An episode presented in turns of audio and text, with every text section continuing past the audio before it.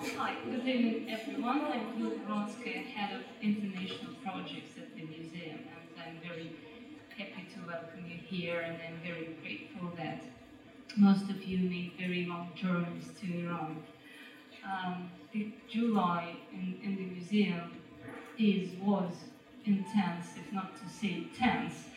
Uh, we had we just finished the theatre festival Tolstoy, which brought almost 10,000 visitors to the estate, and we are going to have residence for uh, musicians soon, and they're going to be school for literature teachers in July.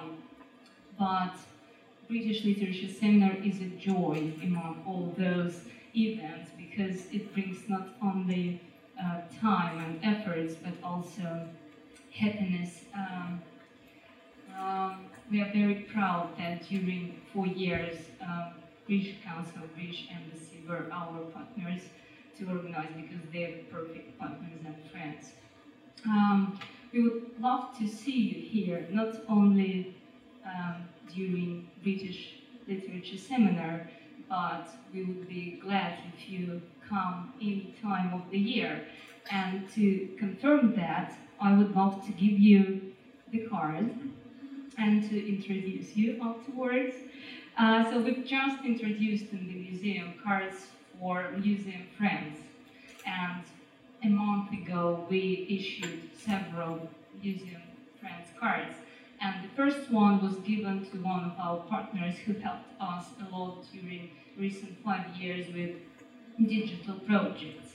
And if to be honest and to count by numbers, you should receive number second. But um, to make it um, to make it symbolic, it will be number five, and I hope it will mean that we will have anniversary fifth seminar next year. And I'm happy to introduce Michael Bird. Uh, we rehearsed that I'm making a mistake right now, saying director of the British Council in Russia, um, uh, Cultural Council of the British Embassy.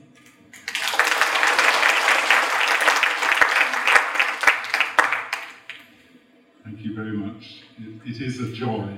it is a joy to stand here with Yulia on the stage for the for the fourth time. And it's a joy to look out and see both old friends and and new faces. And honestly, of you know, of all the great partners in Russia with whom the British Council, I'm sorry, I mean the British Embassy works. Um, Yulia and Yasnaya Polyana are among the, among the most special. And of all the programs that the British Council, I'm sorry again, the British Embassy does in Russia, um, British literature today for me is the most special. And for me, that's because this is something that we, over the last four years, we have conceived and, and nurtured together those of you who were here in 2016 will remember that the first British Literature Today seminar was part of the UK-Russia Year of Language and Literature, which was also the quarter centenary of Shakespeare's death. And I stood here then and I said, I hope we are going to make this an annual event.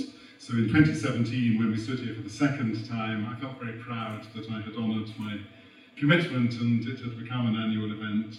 And then in 2018, we were all geared up to do British Literature Today for the third time, and then the, and then the blow fell, and the British Council got told to stop its work in Russia. And it was it looked like it was all over, but we found a way of continuing our work as the Cultural and Education section of the British Embassy. And actually, a year ago, the third British Literature Today seminar was it was our resurrection. I actually wrote a blog about last year, which was in homage to Tolstoy. I called it Resurrection because it was our rebirth after a really, really difficult period. And here we are again, 2019, the UK Russia Year of Music. and it's very special that we're doing the Year of Music. I mean, it's a miracle actually, given the politics that we're doing the UK Russia Year of Music it's important that we're doing it. I, am sure everybody here feels the same that when, you know, when the politi- political relations are difficult, cultural, the, the need for cultural relations is greater than ever. And music this year just gives us so much scope because the, the power of music as a as a common language, the, the scope to explore music and and literature and other art forms, and the sheer diversity of music on offer to us, um, the partnerships which give us the ability to take the UK-Russia Year of Music all over Russia. It's just great fun. Um, in the last 10 days, we've brought UK acts to the Boyle Festival in Moscow. Um, I have introduced Sir George Benjamin from the stage at the Mariinsky Theatre Conservatorium in St. Petersburg. Um, last weekend, we had the NTS radio showcase at Strelka in Moscow. And this week, we have British Literature Today at Yasnaya Polyana. And I would like to say um, a number of thank yous. I mean, very big thank yous to um, Lavinia and, and Jay and Fiona and Glyn and David and Diana um, for accepting our invitation and, and, and, joining us for this, for this event, for this Russian adventure. Um, and thank you all, thank, thank, you, I mean, thank you to all the participants. Um, you know, the fact that every year um, you we, we, we, could fill, we could fill this hall twice over, actually. So many people apply to come. And, and my colleagues and I actually find that very, very inspire, inspiring. That tells us that we are doing something that's important, that means, and I know it means a lot to people. And I want to thank my um, associates and colleagues. Um, I want to thank Anna Safronova here, who does our social media. I want to thank, thank Anastasia Volkova, towards the back, um, who handles our media relations. I'd like to thank our consultant, Nick Winter, also sitting near the back. And above all, I'd like to thank my colleague, Tatiana Ilina, whose idea, um, original idea of British literature today is, and I can't see Lydia. and I was about to say that's probably because she's outside and making, making something else happen. But I guess Lydia is the one person who all of us here know because, I mean, seriously, she, she, she has put in all the work. I mean, she is the biggest single reason why we are all here this evening. Um, have a great evening. I look forward to talking to you all over a glass of wine after the... Sorry, that sounded like final remarks. I will keep mine till the last no, this is, this, is, this is only the beginning, and that's what's so wonderful. Um, have a wonderful three days. Thank you very much. And now I would like to um, invite to the stage um, Lavinia Greenlaw, um, poet, um, novelist, professor of creative writing, and chair of the fourth British Literature Today seminar at Yasnaya Polyana.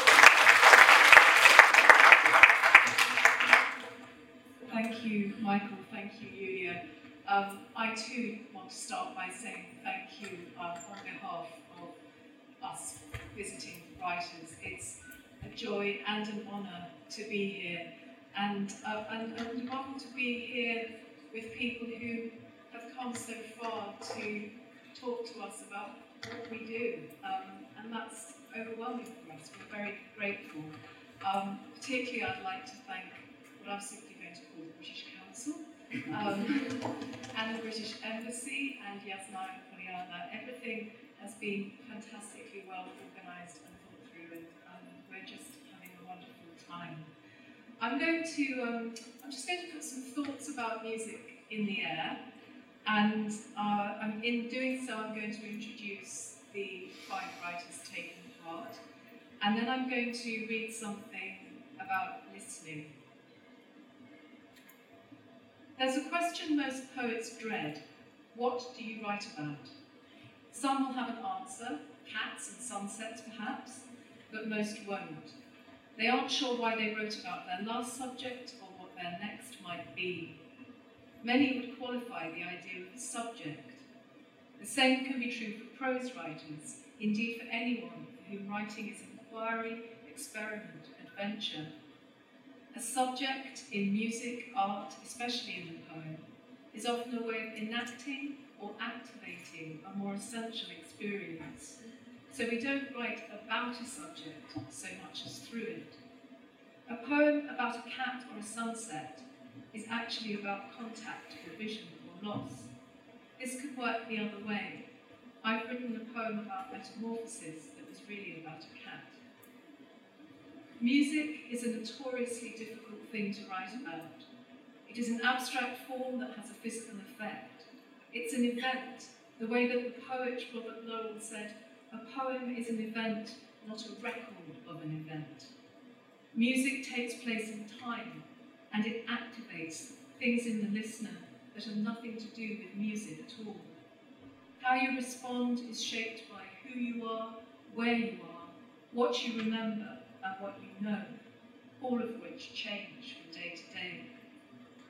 Music is image and sensation, polemic and rhetoric, disturbance and structure, imperative, reference point, landscape, psychogeographic location, punctuation, argument, persuasion, sedation, stimulation, pattern and code. It exists as notation and performance, as document, recording, object and memory, emblem and illusion, theory and mathematics. We encounter music intentionally and incidentally. We absorb it, absorb it passively and actively. We think of it as expression, description, association, evocation, idea and event. We can write for or about music, with or against it. Writing can be too dependent on its music or not musical enough. Um, and given that language depends on rhythm, tone, and stress, every phrase, every utterance exists in relation to music. For some, music is a branch of knowledge, something to classify and collect. They enjoy the taxonomies of composers, bands, artists, labels, works, the signifiers and subcategories of genre and subgenre.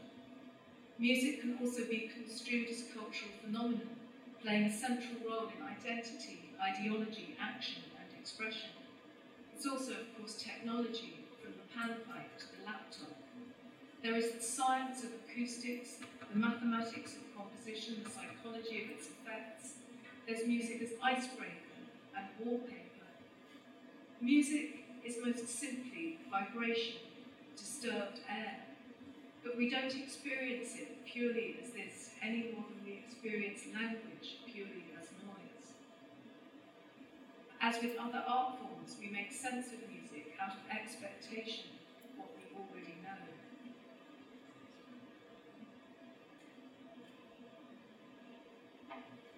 Over the next few days, we'll be exploring music in these multi-directional, simultaneous and tangential ways. Oh yes, we.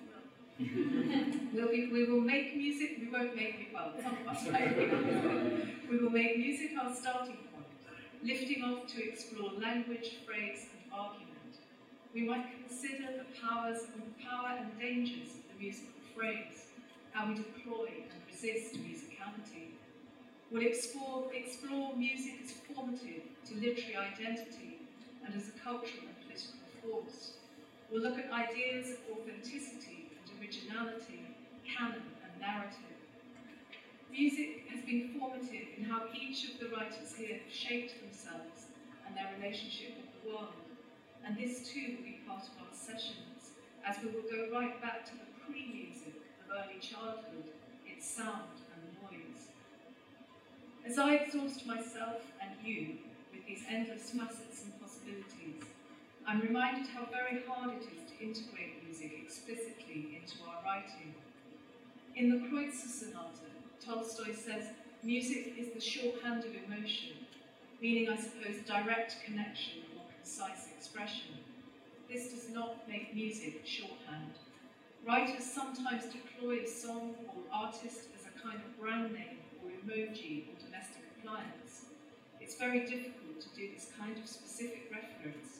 Uh, sorry, it's very difficult to make this kind of specific reference into a resonant force. The novelist Diana Evans is expert at just this.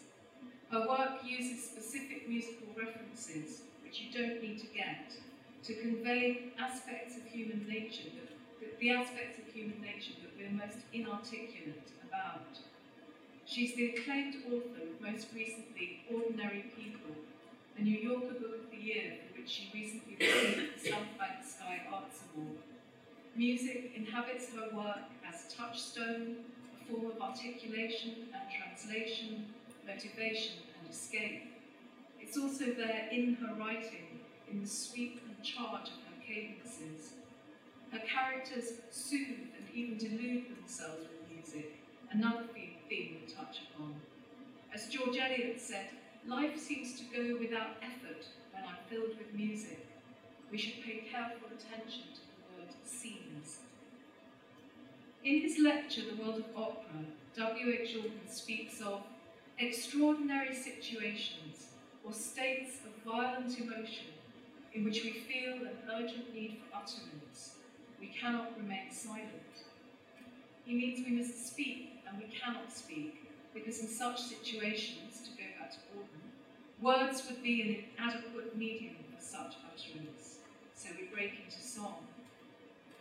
Ali Smith said of the poet Jay Bernard, if there were ever to be a 21st century Auden, with all the invention and cultural understanding and a sense of the speed and human outcome of foul politics, Jay Bernard is it.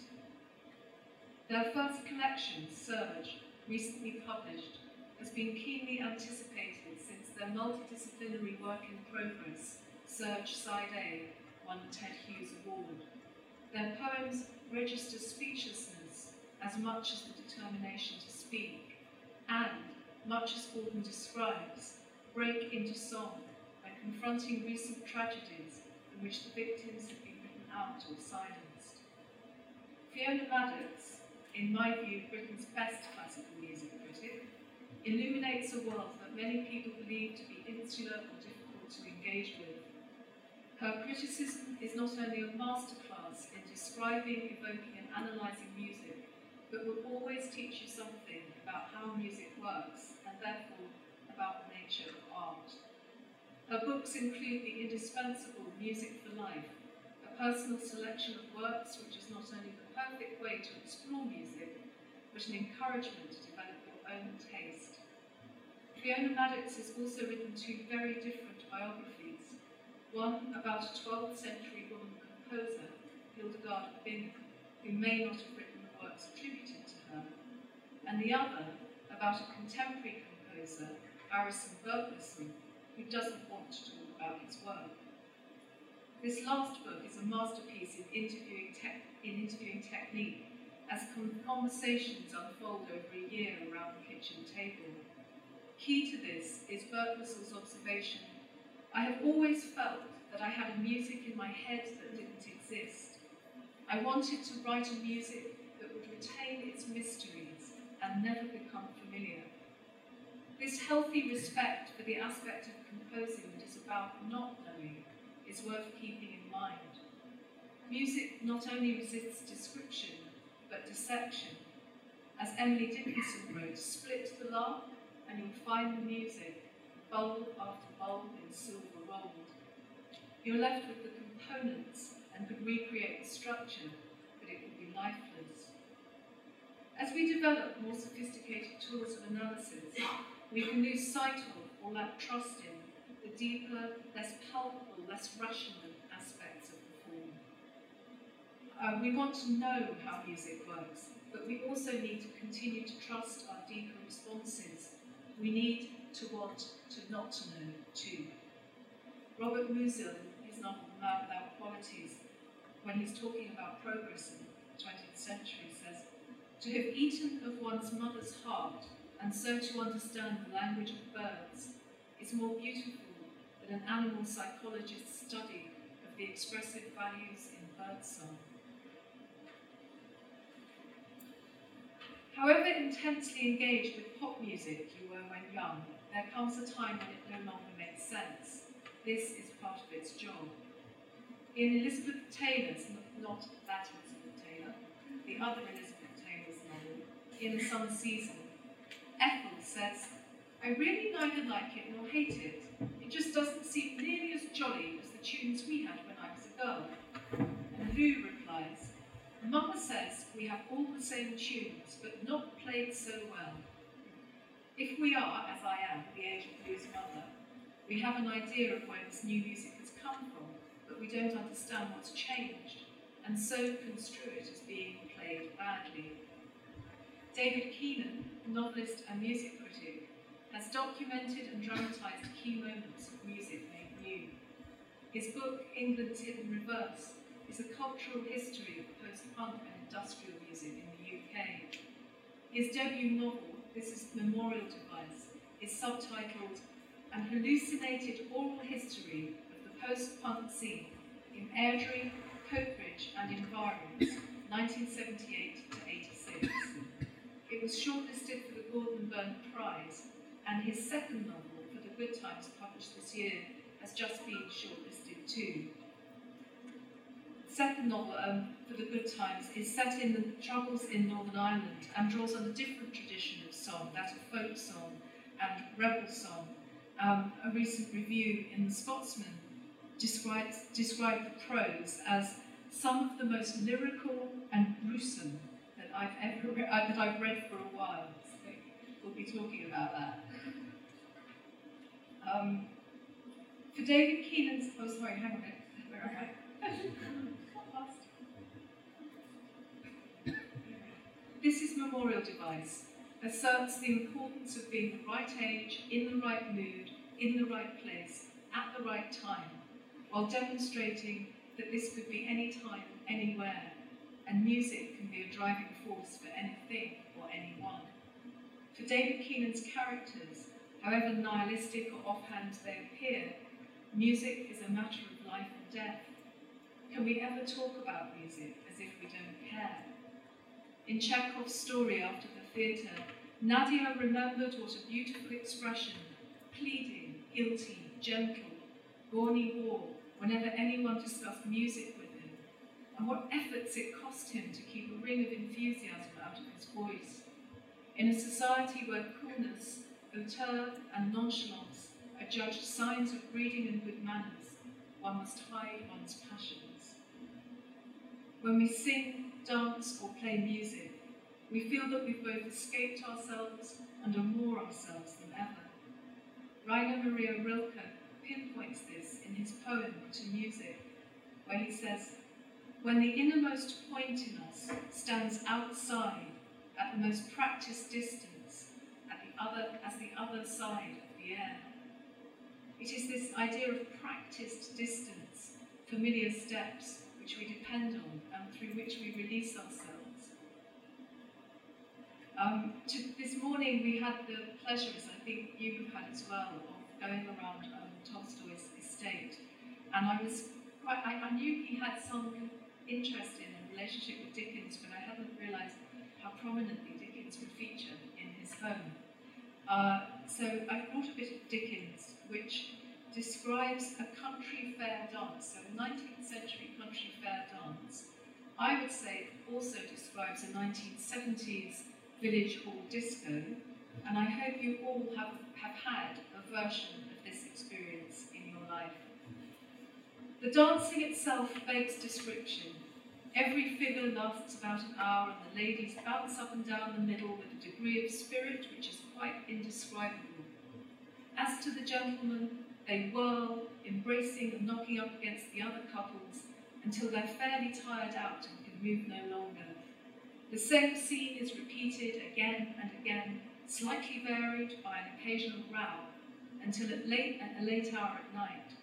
And a great many clerks and apprentices find themselves next morning with aching heads, empty pockets, damaged hats, and a very imperfect recollection of how it was they did not get home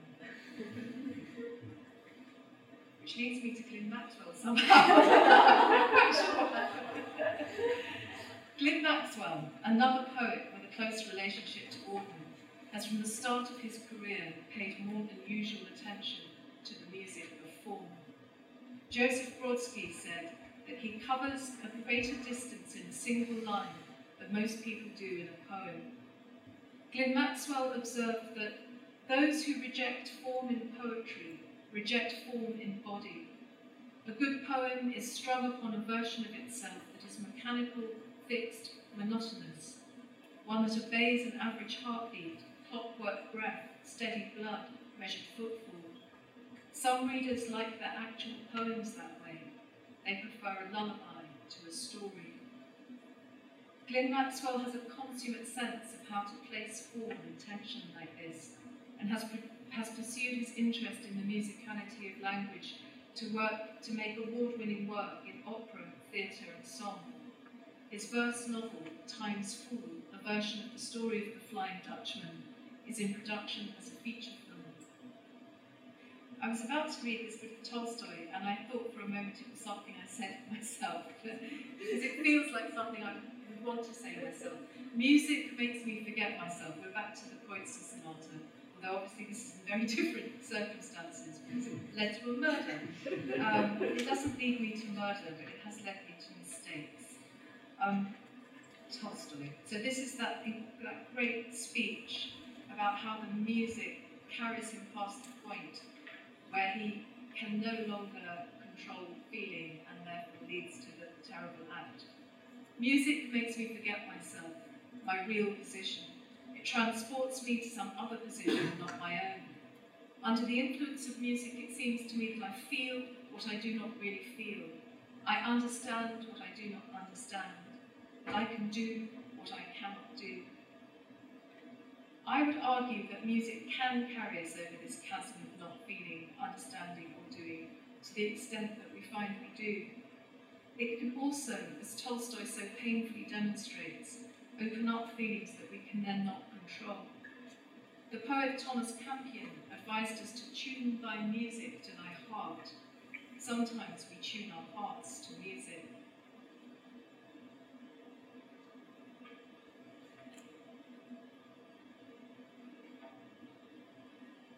I'm going to read you something I wrote about um, my teenage years 1970s, about, about waiting and listening.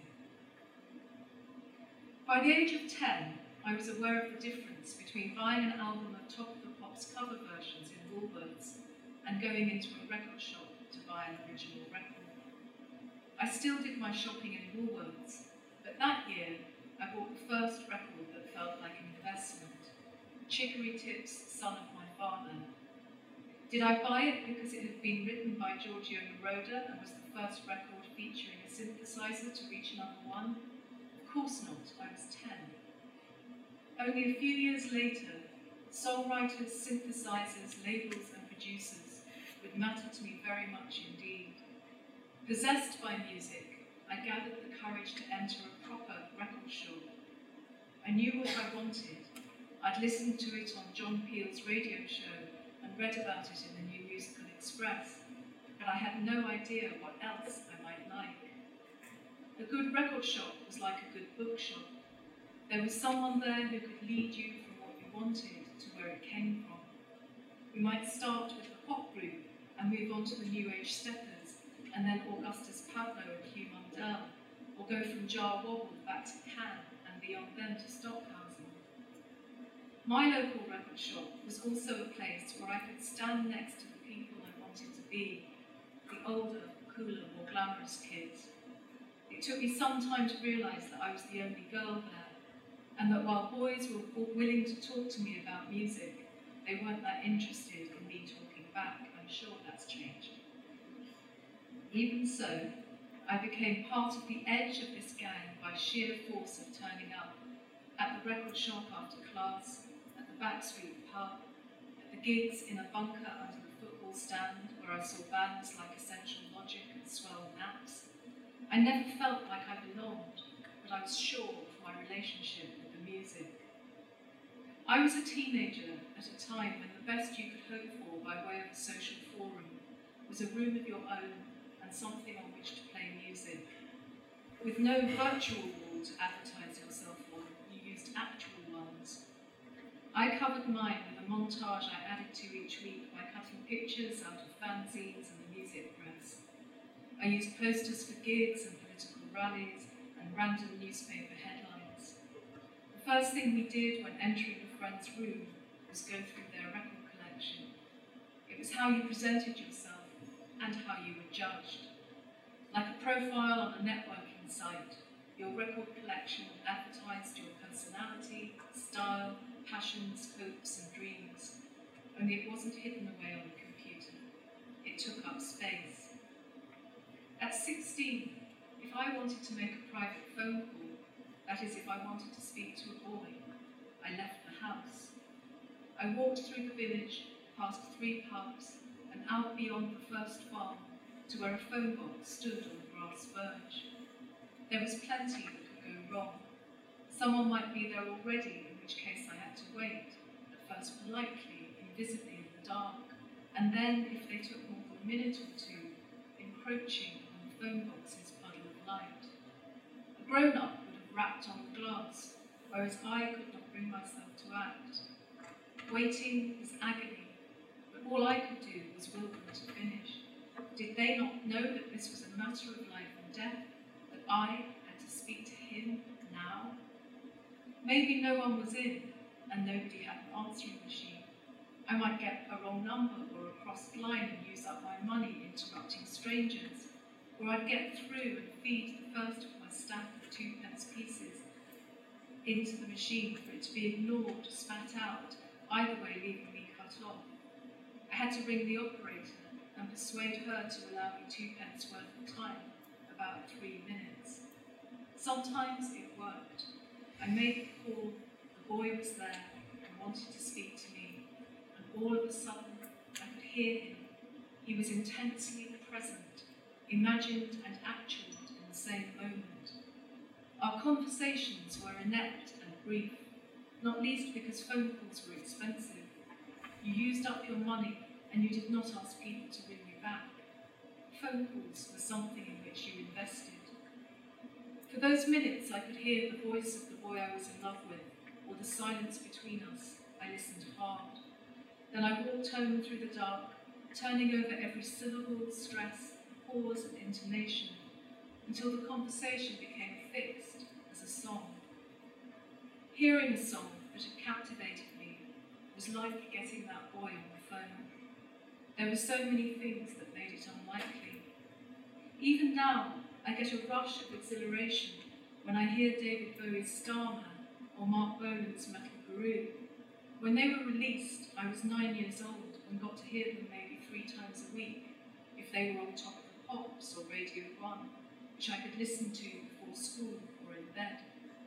I was not quite ready to go out and buy my own records, and these songs, even now that I can carry them in my pocket, remain tantalizing. Before I knew where to find music, I had to make do with what was there.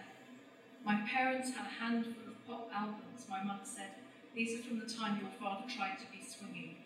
Um, Dylan, Moody Blues, The Beatles, which I absorbed without preconception or expectation and with total concentration.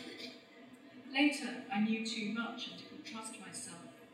Someone I admired had said that Stranglers were good. Why didn't I like them? Maybe I did. No, I didn't. They were punk rock. Maybe I wasn't listening to them in the right way. Was there a right way?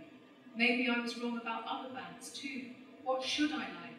What couldn't I like? And, and why couldn't I like what I thought I liked? What did I like? And how could I be in love with a boy who liked that? Records were expensive and hard to get hold of. I'd made the trip into town to that record shop, not knowing if they'd managed to get hold of whatever I'd saved up for, or if it had already sold out. I read about forthcoming releases and held my breath. X-Ray Spex, Devo, Siouxsie and the Banshees. Would I be able to get it on coloured vinyl? Would I be able to get it at all? Our money was present tense, our economy straightforward cash. No one had a checkbook or credit card. We bartered with the shop which sold our old records second hand and with each other. What was it like to be someone with every record at their fingertips, one of those radio DJs whose rooms were lined with vinyl? They had everything, so surely they had my song, whatever my song then was. I was listening and waiting. For several weeks in 1980, my song was Joy Division's Atmosphere. I was at the highest point of infatuation with this song. That is, when it's taken shape in my head, but still feels astonishingly new every time I hear it. I was still waiting for it to arrive in the record shop, and one night I lay in the bath with the whole of John Peel's show as the water grew cold, not daring to move in case he played it. He did, and I burst into tears. Waiting for a song was like waiting for a bus to arrive in that village. I would stand on the side of the road an hour after it was due, unable to accept that it wasn't about to turn up. Sure, in fact, that as soon as I got home and closed the door, it would. A bus, a record, a boy, I could create the right conditions, but to some extent all were beyond my control. My record collection was limited. I purged it of disco, soul, and hippie shit, and was reconstructing it as guardedly as I was reconstructing myself. It had to be right. There were always new songs. While waiting to hear what I liked, I had listened to hours of other music, and something might catch my attention.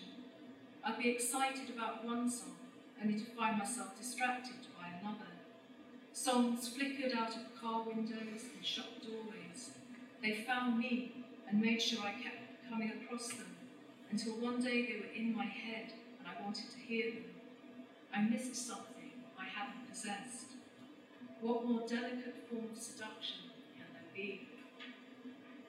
We listen harder to anything we can't quite hear, and in those days this meant not just availability but the quality of the sound. My transistor radio worked best three inches from my ear. I spent almost as much time tuning it as listening, perching it on a shelf or windowsill, tweaking the aerial this way and that. I managed to get my parents' old box gramophone for my room and listened to its woolly sound without frustration. Every piece of technology we had, from our cars to our central heating, was temperamental, and so we expected difficulty. The stylus was unbalanced, picked up fluff, skidded across a walk and got stuck on a scratch. Wires had to be tickled into place.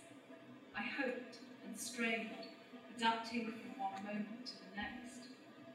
Listening was simplified when my father invested in a neat little turntable and a pair of lightweight speakers, but the sound coming out of that machine made no noise at all. Yet I expected nothing more until I made friends with people who owned hi-fi systems. On these machines, the same songs unfurled and blossomed. They were larger, clearer, brighter. What I'd been listening to on the little stereo at home was no more than a diagram. When I bought an album, I put it on the side of start of side one, turned it over, and listened to the end of side to the end of side two. At first, I'd concentrate on the tracks I already knew, but often these were the ones whose charm wore off as less obvious songs revealed their depths. Like many people, I have hundreds of songs imprinted on my memory, to which I can sing along. I know every whoop and shalala, yet I cannot conjure them from silence, perhaps because I absorbed that music as a listener and can only reenact that listening.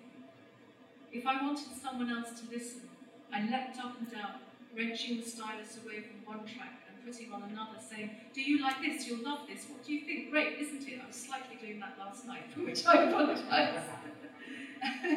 At such moments, I wasn't actually listening. I was showing a song to someone. I made the music that had seduced me part of the seduction. When CDs first appeared, I could tell the difference between them and vinyl instantly. They sounded freeze-dried, but I liked being able to swoop down on a track, repeat it endlessly, and skip to those, skip those I wasn't sure about simply by pressing a button on skip. I could sit across the room with a remote control and choose my song. The neat square package and shiny disc were pleasingly novel, and I didn't miss the scratches and bumps. Everyone's records disappeared, and their music equipment grew smaller and smaller. Was music becoming less important? Or was this the stylish and convenient way to proceed? I didn't notice that I'd stopped playing records or how much I'd grown used to the new technology until the day I tried to insert a single into a CD player. I adapted to digital production the way I might get used to mountain air. Everything was clean and in place and extremely bright, and this made me uneasy until I came to expect it. Like the acute focus of camera zoom, digital recording seemed more real than the real thing. It took music further away from what it actually sounded like, and so acoustic performances, especially orchestras and operas, might now sound wildly unregulated. The internet is my record-lined room. While I waited each Thursday for the possibility of David Bowie singing Starman, I can now watch the same episode of Top of the Pops on YouTube. Um, I can make a playlist in a kind of supermarket dash veering around, grabbing, adding, and deleting. I can be distracted by algorithms, the crudeness of the if you like this, you might like that. Or I can become completely paralyzed, concussed by choice. I suspect that I take even longer to make playlist today than I did a mixtape. Too easy? Maybe, but all that saving up and waiting around wasn't easy enough. I had the appetite for it back then and the time to waste. What I miss is the seduction, the glimpse and tease of a song that has got into my head but is not there yet for me to hear whenever I want to. I am disappointed, not in technology, in myself. Course, I could still sit and listen to an album from beginning to end, over and over. But instead, I started first with the passive type of eclecticism, leaving my iPod on shuffle. I was looking for that old feeling of surprise and delight, which wasn't going to arise, because I did know what I was waiting to hear. My most focused recent listening experience has been to music that I wouldn't I'm not going to do the washing up to stop Stockhausen. I enjoy the kind of contemporary classical and experimental and electroacoustic music that reveals itself in performance Kurtag and Sciarrino have been for me as visceral an experience as Pere Ubu or pop group live almost 40 years ago. I have seen, I, I had CDs of both composers' work, but rarely listened to them, which bothered me until I decided that it was a virtue of this music, that it meant so much more life, that it expected me to go to it, to wait and stop and listen. Just as music has become more accessible, it has become more abstract. CDs which once seemed ridiculously compact are now clutter. But we're unnerved by this and glad to be offered artwork and sleeve notes along with our downloads. An MP3 file is a song, but a record is a thing that contains a song. It's as if we still need our music to arrive in a package or vehicle. Perhaps now, instead of imagining the song, I should be imagining its material substance, the idea of the record. Perhaps it was the idea of the song, like the idea of the boy, that interested me most. Um, I'm just going to finish with a poem called Silent Disco, which I don't know if it still happens. Anyone know if silent disco still happens? There was a phase, does it? there was a phase of it, I first, you know, this idea of putting on headphones, everyone with headphones on dancing together. And at first I thought it was a terrible idea, with outrage against disco. And then I was stuck in a house in Nova Scotia with a radio producer, and all we had was an iPod and a crate of beer, and we had silent disco. And it was just brilliant. It's really good. We should, we should This is really about dancing. Silent disco. She's dancing to a song you can't hear, to inner signals rather than noise. They give such pure direction. For once, there is an only way. She's not listening. Something's arising, a thought that has to be kept moving, a place in herself that was once so full.